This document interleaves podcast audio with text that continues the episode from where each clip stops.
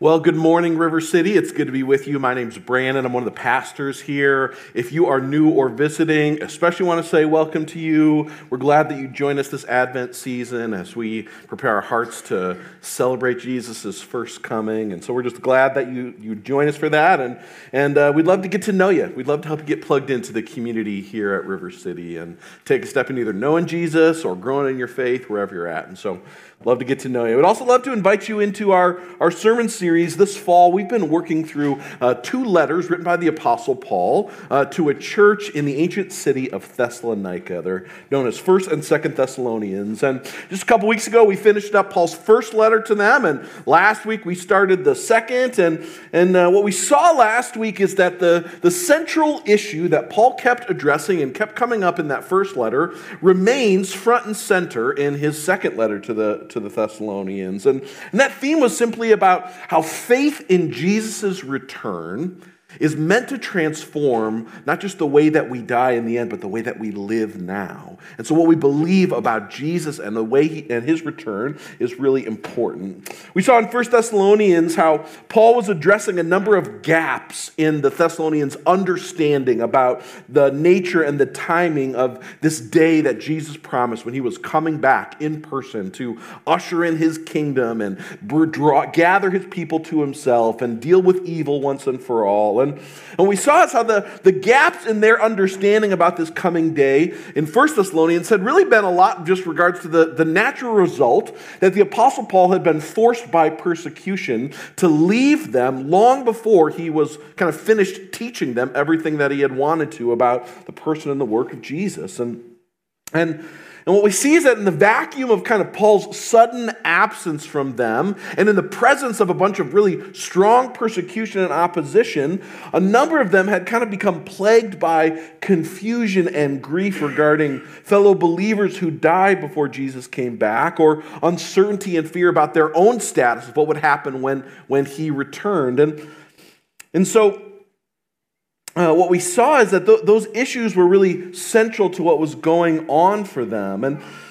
And we don't have time to do the deep dive this morning on exactly how Paul addressed all those issues, but the big picture summary is that what he basically did is pointed them back to the gospel. He pointed them back to the good news about Jesus' death and his resurrection, and how those weren't just past events in his life, but those were the pattern and the proof by which they could expect events to happen in their own lives, right? And that the lives of all those who put their trust in him. And so essentially what he tells them is like, listen, guys, you don't have anything to worry about.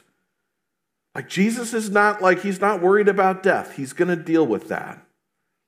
You don't have to be afraid. And you can be filled with hope that sustains your faith and transform your lives because he's already died for you. And he's paid the penalty for your sins. So you don't have anything to fear. And he's coming back. And you can have hope about that day because of the gospel. And you'd think that that would have kind of solved the problems about Jesus' second coming in the Thessalonian church. But what we're going to see this morning is that while a few areas of concern surrounding Jesus' return may have been dealt with in that first letter, there's another area of concern that had arisen in its place. And so Paul is kind of stuck playing like a bad end times theology version of whack-a-mole in Thessalonica, and just like smacking down things that are kind of messed up, right? The difference this time, though, is that while the confusion and the fear about Jesus' return that had plagued this young church in Paul's first letter, it was a result of just they didn't know the truth. There were some gaps in their understanding. But the problem you're going to see Paul addressing in this second letter, they're not a result of them not knowing the truth. It's clear that it's a result of them forgetting the truth that they already knew.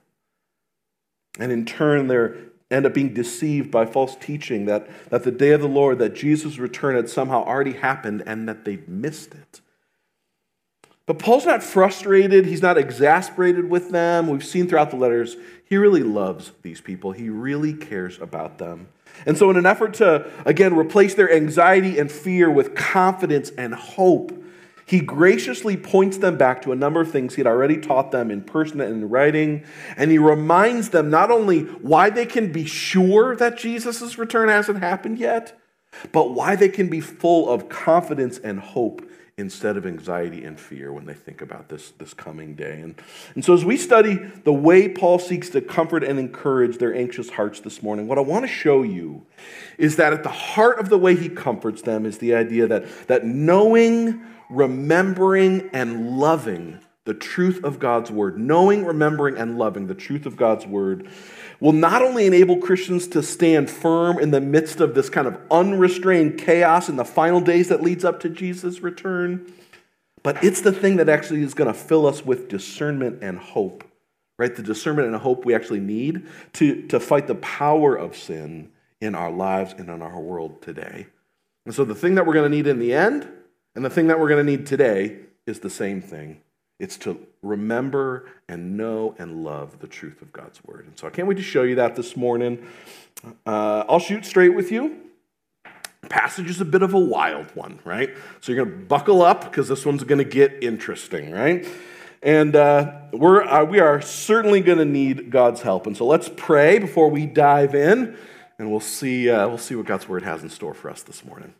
Lord Jesus, we are grateful for you. We're grateful for your word. We are grateful for our time together to gather and study it. And God, we just want to come humbly to you this morning, asking that by your spirit and in your grace, that you might help us to understand rightly the truth of your word, that we might come not just to know it or remember, but we might come to love the truth of your word. And where there are places where we will be confused and where we will have questions that remain unanswered, God, might the truth that is clear in your word be good news to our hearts that settles us. And so we need you this morning, as we always do. We need you. And we pray that you would meet us in our need for you, Jesus, so that we might know and love and follow you more. We pray. Amen. All right, well, this morning we're going to be in 2nd Thessalonians chapter 2. Like I said, it's going to be a wild one, so buckle up, all right? It begins this way. Now, concerning the coming of our Lord Jesus Christ and our being gathered to him, we ask you, brothers and sisters, do not become easily unsettled or alarmed by the teaching allegedly from us, whether by a prophecy or by word of mouth or by a letter, asserting that the day of the Lord has already come. Don't let anyone deceive you in this way, for that day will not come until the rebellion occurs and the man of lawlessness is revealed, the man doomed to destruction. And he will oppose and will exalt himself over everything that is called God or is worshipped, so that he sets himself up in God's temple, proclaiming himself to be God. Don't you remember that when I was with you, I used to tell you these things? And now you know what is holding him back, so that he may be revealed at the proper time. For the secret power of lawlessness is already at work, but the one who now holds it back will continue to do so until he's taken out of the way. And then the lawless one will be revealed, whom the Lord Jesus, this is my favorite verse, the Lord Jesus will overthrow with the breath of his mouth and destroy by the splendor of his coming. See, the coming of the lawless one will be in accordance with how Satan works. He'll use all sorts of displays of power through signs and wonders that serve the lie and all the ways that wickedness deceives those who are perishing. And they'll perish because they refuse to love the truth and to be saved. For this reason, God sends them a powerful delusion so that they'll believe the lie, and so that all will be condemned who have not believed the truth but have delighted in wickedness. But we ought always to thank God for you, brothers and sisters, loved by the Lord, because God chose you as firstfruits to be saved through the sanctifying work of the Spirit and through belief in the truth. He called you to this through our gospel, that you might share in the glory of our Lord Jesus Christ. So then, brothers and sisters, stand firm and hold fast to the teachings we passed on to you, whether by word of mouth or by letter. May our Lord Jesus Christ himself and our God our Father, who loved us and by his grace gave us eternal encouragement and good hope, encourage your hearts and strengthen you in every good deed and word. Now, the Apostle Peter, in one of his letters, he wrote that there are some things in Paul's letters that are hard to understand. And I wouldn't be surprised at all if he wrote that immediately after reading this passage, right? Pretty much every commentator begins their section on these verses with like some version of, so yeah, we're not really sure about a lot of what's going on in this passage, right? And so if you were reading along and you're thinking, I have no idea what any of this is about, and I have so many questions, right? Well, then you are in good company, right? Conversely, if you're thinking, you're reading that and you're thinking, oh yeah, I know what that's talking about, you're delusional, right? And so we will have an intervention conversation with you later. We'll deal with that at another time, right? See, the reason why pretty much every wise Christian kind of humbly shrugs their shoulders, not about the passage overall, but about a lot of the details in the passage, is because while this passage, like the rest of the Bible, is certainly written for us, spoiler alert, it wasn't written to you. It was written to the church in Thessalonica like 2,000 years ago, right? And that really makes an especially huge difference here because even though you and I have no idea what Paul is referring to when he talks about the rebellion or the man of lawlessness or whoever or whatever is holding all that stuff back, Paul clearly assumes that the Thessalonians would have had the context to understand what he was talking about because he specifically reminds them that he told them about all this stuff before, right? Verse 5, he says, "Don't you remember that when I was with you, I used to tell you these things?"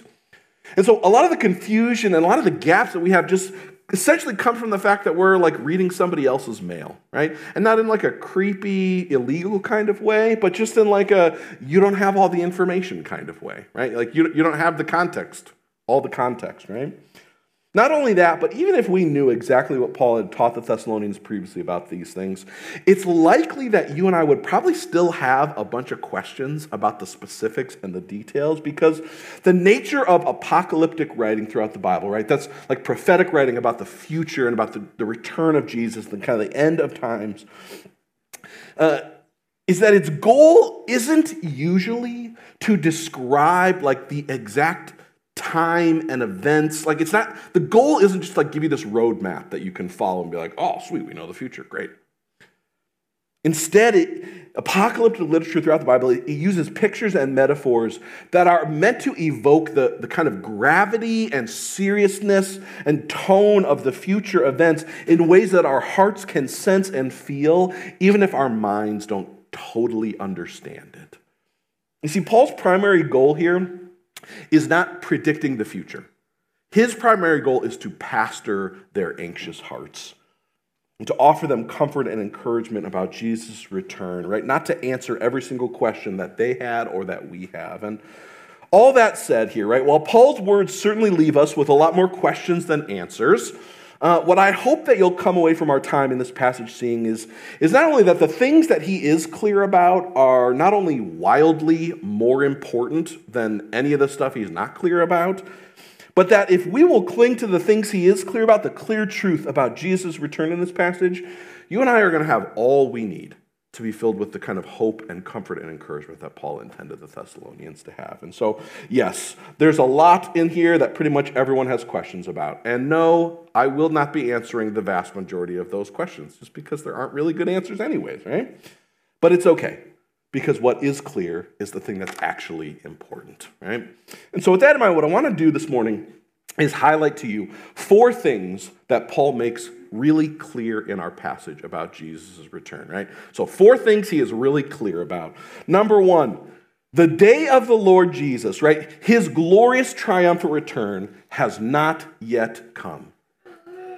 Right? The Thessalonians, they really wanted to know in their first letter, if you remember back to 1st Thessalonians in chapter 4 and 5, the Thessalonians, they really wanted to know about the specific times and dates when Jesus would return. And Paul reminds them in that first letter about Jesus' own words. Not only that nobody knows, but that Jesus' return is going to come kind of like labor pains on a pregnant mom or like a thief in the night, right? That it's going to be imminent and unpredictable.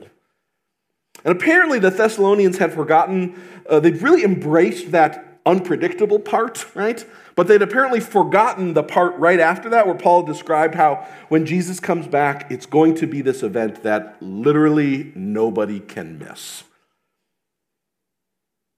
And what happens is they're clearly afraid that they'd missed this great and glorious day somehow. And And they were again being plagued by anxiety and fear. Verse 2 notes how they'd been, he says, they've been unsettled and alarmed. The two verbs are in the original language. They communicate this idea of kind of ongoing anxiety and just like they're just freaked out, right? They're worried, and it's not just like a passing thing. It's like this anxiousness that's consuming them. And if we're honest, that's pretty understandable. Right? They've been facing ongoing harsh persecution, which Paul clearly says will absolutely be a part of what precedes Jesus' return. Not to mention the fact that when you are going through hard things, you are not always thinking the most clearly, right? You're not always thinking the most rationally, right? You're kind of in the weeds on hard things, and you're not like, oh, let me just carefully remember all the specific things Paul already taught me, right? Like, it's hard to remember the truth when you're in the weeds on stuff. And so Paul writes that to them in verse 2, saying essentially, listen, guys, no matter what you heard, no matter what you read, not only is that completely false, it did not come from us, right? And the reason he says you can be sure it didn't come from them is because it directly contradicts at least two things he'd specifically told them already needed to happen before that day would come, right? He says, don't you remember how we talked about these two big things that we're going to have to happen before Jesus comes back? Verse 3, that this day, his return's not going to come until the rebellion occurs and the man of lawlessness is revealed. And clearly none of that's happened yet because, as Paul notes in verse 6, whoever or whatever is holding those things back hasn't been removed yet. And whatever that thing is, the Thessalonians know what it is, right? And so he's like, so remember how we talked about that, right? You know what that thing is, and that's still here, and these things haven't happened yet. So guys, like, you know that Jesus hasn't come back. You can be sure about that. Now, like I already said, although the Thessalonians probably remembered exactly what Paul was talking about, nobody today really knows for sure exactly what he's referring to here precisely, right? And Christians over the centuries have spent roughly a bajillion hours and a bajillion pages, right, trying to figure out what exactly the rebellion is, right? Is that a spiritual event? Is it a political event? Is it a war? Is it a revolt? Like, what is going on there, right? And who's the man of lawlessness? Is this Satan himself or a demon or some evil leader or politician? And who or what is holding him back, right? They just countless trying to figure that out. And although it's just not possible for us to know precisely, based on what we're taught in this passage or the rest of the Bible, exactly who or what those things are, people have offered endless suggestions and ideas about what they might be, which isn't wrong or bad, because as we'll see in just a few minutes, we do get some clues about what that stuff is. Unfortunately, what you find is that history is littered with a lot of wildly overconfident people who are just real sure they figured it out, right? Like they solved the riddle, right? They know what all that stuff is about, right? Just take a list of the ideas that people have been put forth about the kind of obvious identity of this man of lawlessness, for example. What you're going to see is that people are as equally confident as they are wrong about all these things, right? Here, the list, one commentator sums it up. It includes a number of Roman emperors, Muhammad, various popes, the papacy itself, Martin Luther, King George II of England, Napoleon Bonaparte, each side of the American Civil War, Kaiser Wilhelm of Germany, the League of Nations, Hitler, Mussolini, Stalin, the United Nations, Khrushchev, the Soviet Union, Gorbachev, Anwar Sadat, the Ayatollah Khomeini, Yasser Arafat, Saddam Hussein, the New Age movement as a whole, Henry Kissinger, and former presidents Jimmy Carter and Ronald Reagan, just to name a few, right? Those were all suggestions that people are just like, we figured it out. We're real sure that this is who it's talking about. And that should be a warning to you, right? The fact that Jesus has clearly not come back yet. And so that all those people were real wrong about all the stuff that they were real convinced of, that should be a warning that we should have a tremendous amount of humility when we approach thinking about those things, right? If you need more reasons to be cautious than there's all of like the history littered with wrong answers, just do this.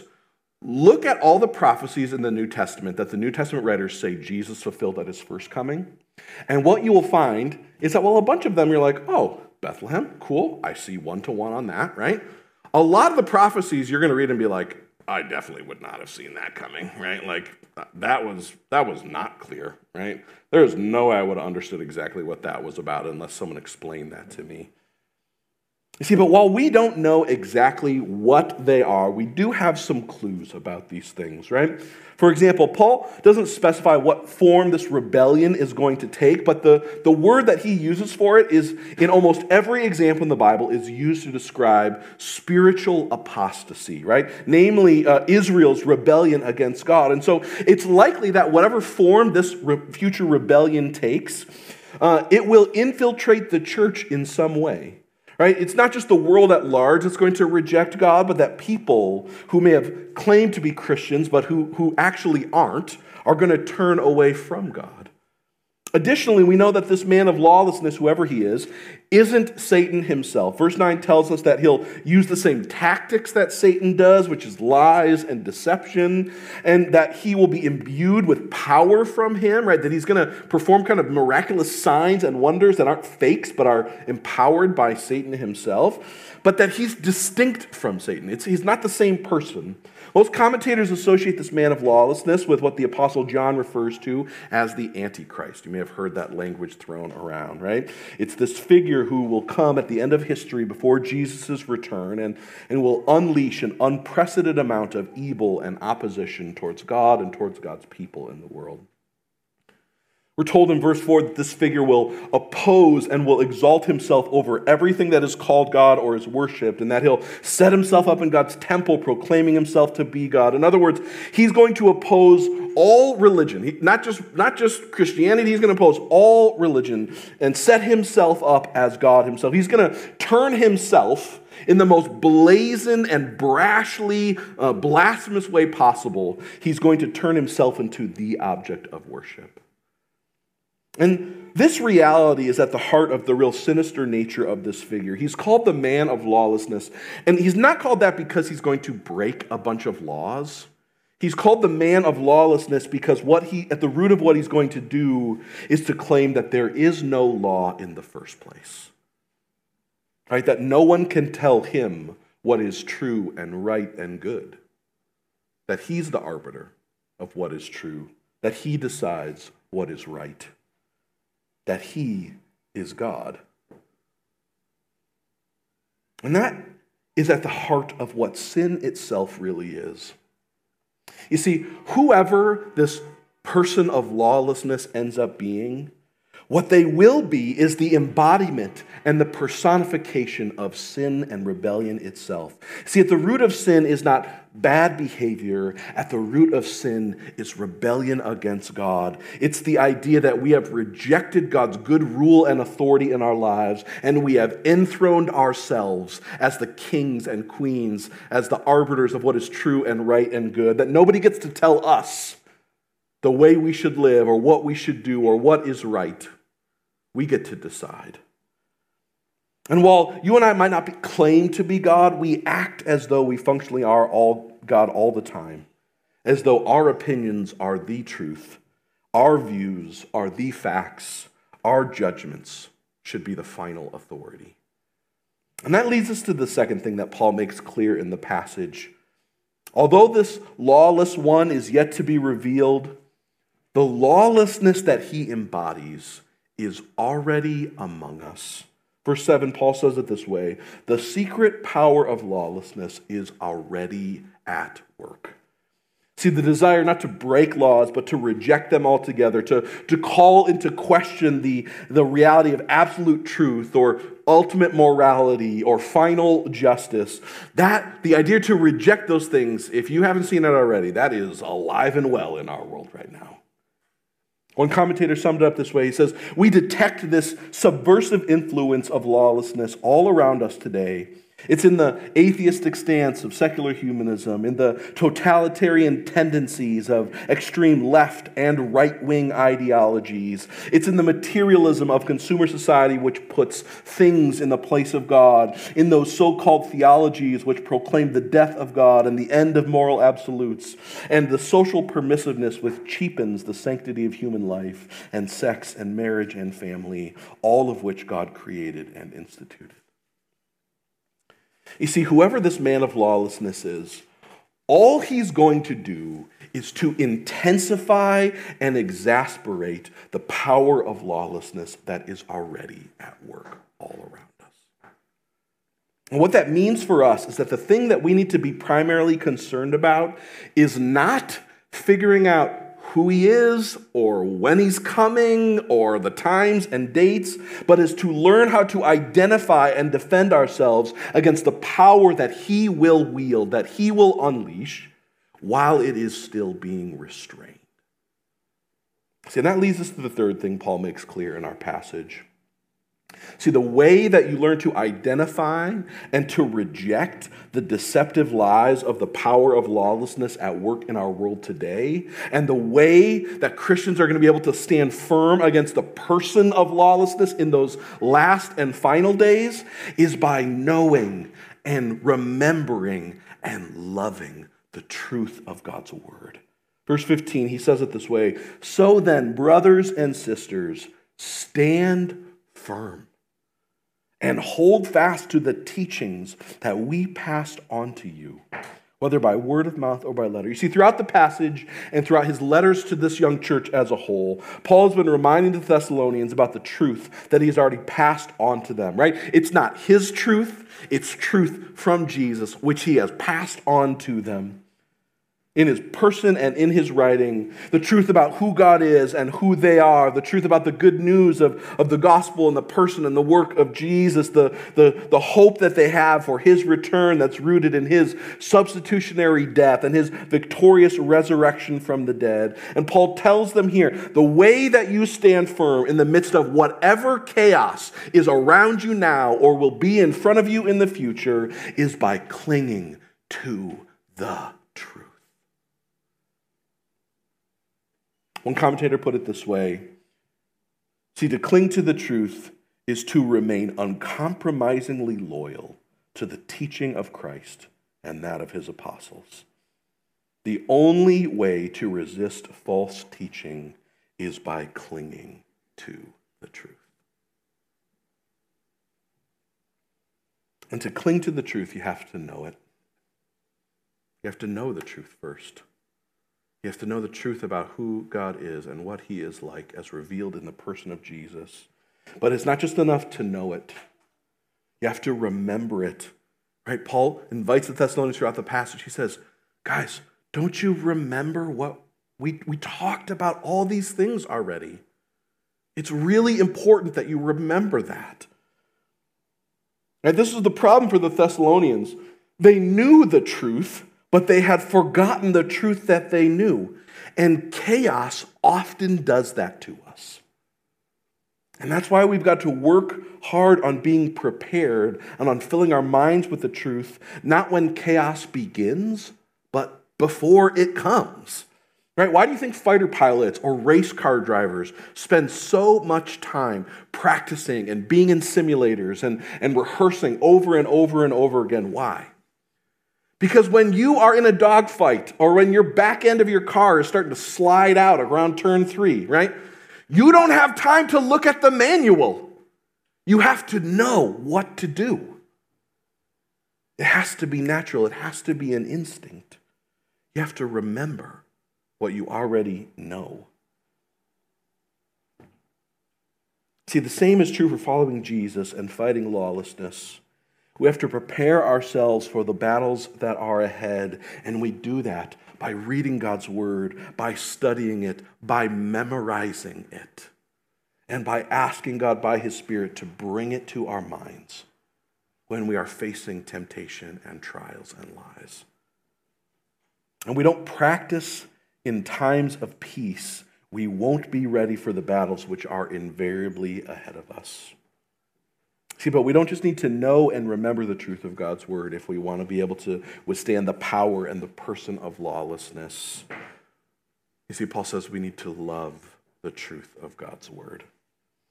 You see, the difference between those who will be able to withstand both the power and the person of lawlessness and those who are led astray by its lies and are condemned in the end is not that one knows the truth and the other doesn't.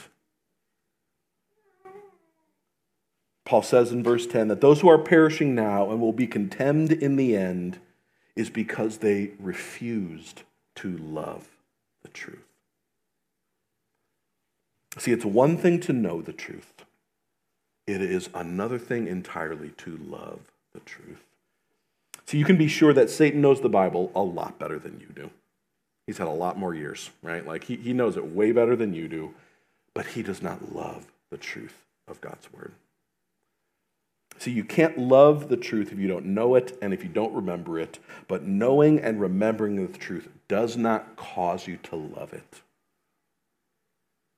See, Paul says that God's the one who does that. He's the one who causes you to love the truth, to know it, believe it, and love it. He says in verse 13 and 14, brothers and sisters, God loved you.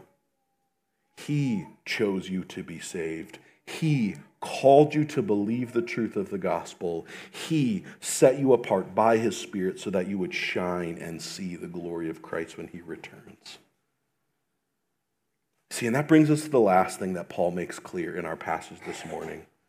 See, although you and I do not know the times and dates and details about all these things, God absolutely does. Right? And not only that, he is sovereignly ruling and reigning over everything. See, the absolute, unchallenged, sovereign rule of God, his authority, it radiates throughout every verse in this passage. He is sovereign to save sinners, to call them to see and believe and love and stand firm in the truth of his word in the midst of all kinds of chaos and deception. And his sovereign power and authority is at work even now, bending every second of history to his perfect will and his good purposes. The rebellion, the man of lawlessness, they are not only being held back by whatever God is using to restrain them, they are being held back until the point that he's decided that they should be revealed. Right? One commentator put it this way: the restrainer does precisely what God intends for him or it, whatever, to do, and for as long as God intends for them to do it. Nothing takes place now or ever outside the providence of God. And when the time does come for those things to be revealed, Jesus defeats them by just showing up and breathing. Right? Like this, it's not this picture of this like immense battle. It's right. It's not like a Marvel Endgame's ultimate war, right? Like Jesus just shows up and then the battle's over, right? No matter how terrible the man of lawlessness is, no matter how great the evil that he unleashes will be, he's already doomed to destruction. Before Paul tells you anything about who he is or what he's going to do, he says, this will be revealed. P.S. He's already doomed to destruction. Let's talk about it more, right? I love how one commentator put it. The Lord will destroy him with overwhelming ease when he comes again. It's just like this immense evil will be squashed like a little ant. It just has absolutely no power to do anything about it. It's not a fight. It's not a problem. Jesus just shows up and it's done. You see, the overwhelming, unchallenged, unrivaled sovereignty of God, it is the source of the comfort that Paul wants to offer these anxious Thessalonians. One of my seminary professors summed it up this way. He said, in all of the distressing events that befall the church, God is sovereign. He is all-powerful. Even when things seem at their worst, Jesus will appear and effortlessly bring them to nothing. And our sovereign and all-powerful God is also gracious. He has set his saving love upon his people. He has called us through the gospel to obtain the glory of Christ and to share in it because he holds us firm in the grip of his grace. We may stand firm and hold to the word of God that he has given us through his apostles. You see, the good news of 2nd Thessalonians chapter 2 is that the true sovereign king and creator of the universe is on his throne, and those who trust and love him and the truth of his word are safe in his hands. Paul says, Thessalonians, you don't need to be afraid. The king is on the throne. And no matter what evil is unleashed before his great return, it will not stop him. You are safe with him.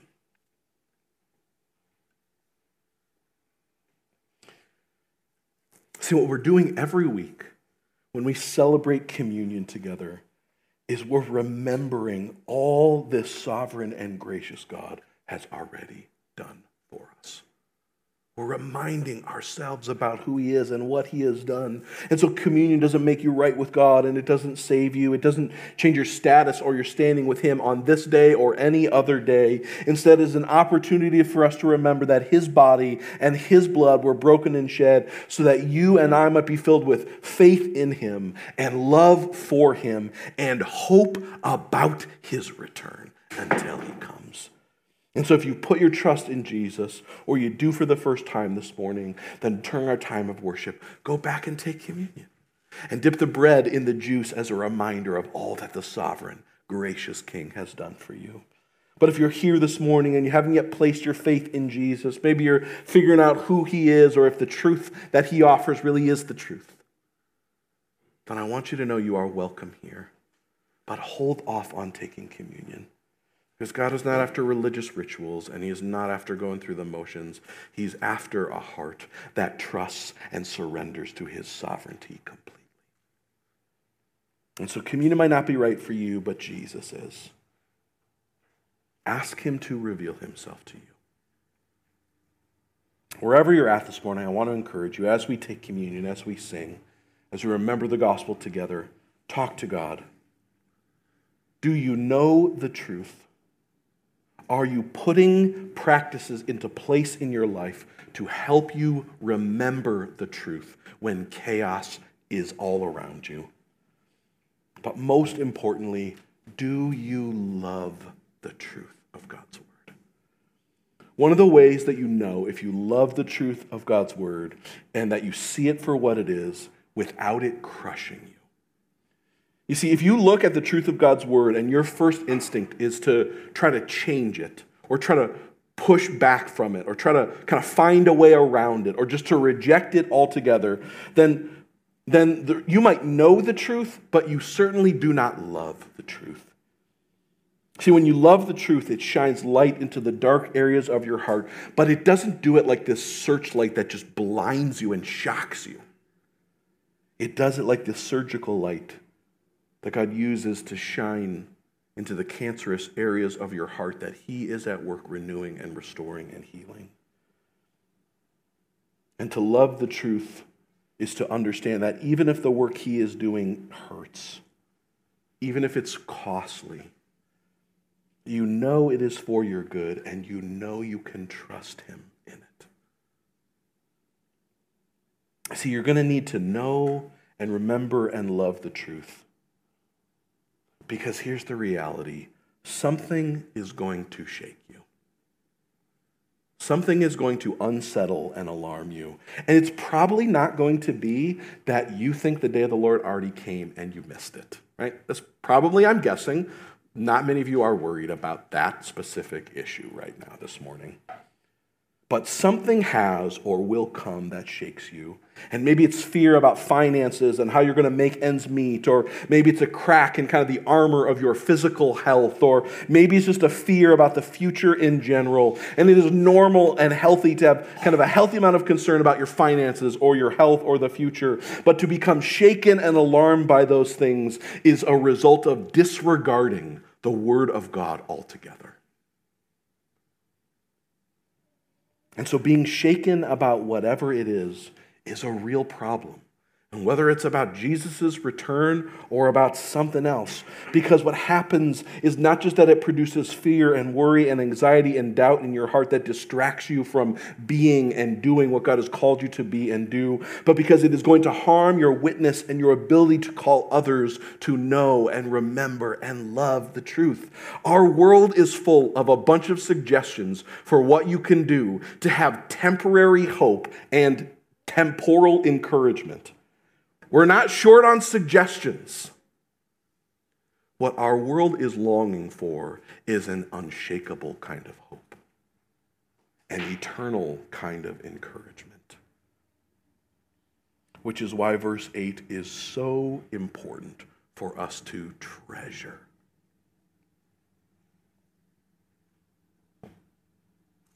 At the end of all things, it's going to get pretty chaotic.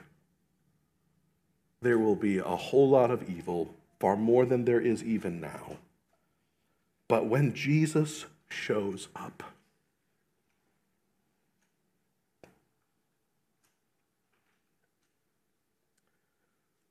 nothing opposed to him will stand.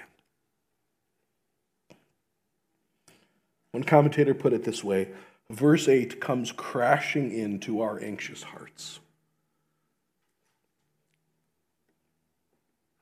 It offers a quietness to our restless souls in reminding us that no matter what we are fearing, no matter what it is that's on the horizon that we feel like we cannot face, no matter how crazy and chaotic things get, and they seem like they will get pretty crazy at some point, one day Jesus is going to return in glory, and he will win, and you can rest in that fact. And so resting in the truth of his promised victory over the person of lawlessness on that final day is what enables us to identify and to fight that secret power of lawlessness in our hearts and in our world that is at work already. To identify the lies, the mutinous rebellion in every one of our hearts that seeks to dethrone God and enthrone ourselves. To ask God by his Spirit to help us to see it, to reject it as we know and remember and love the truth, so that we might worship the true King, not the counterfeit prince that will come in his name falsely, and that we might enjoy and treasure him both now and forever. Let's pray. Lord Jesus, we are so grateful for you. And it is easy to read a passage like this and to be caught up in all our questions about the things that we don't know. But God, my prayer this morning is that you might empower us by your Spirit to be full of confidence and hope that comes from the things that we do know clearly. That you are the great sovereign King of the universe. That your plans and purposes are coming along according to your will and your time, and we do not have to worry. God, that we are safe with you, not because we are strong, but because you are.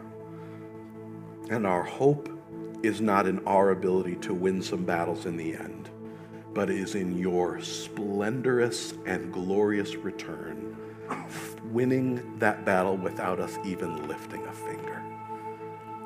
And so, Jesus, we are grateful for you. Help us to be captivated by you, the great King, our Christ and our Savior, not the Antichrist who distracts us from you. Help us to be captivated by you so that we will know and love and remember your word and be faithful to you both now and forever, we pray. Amen.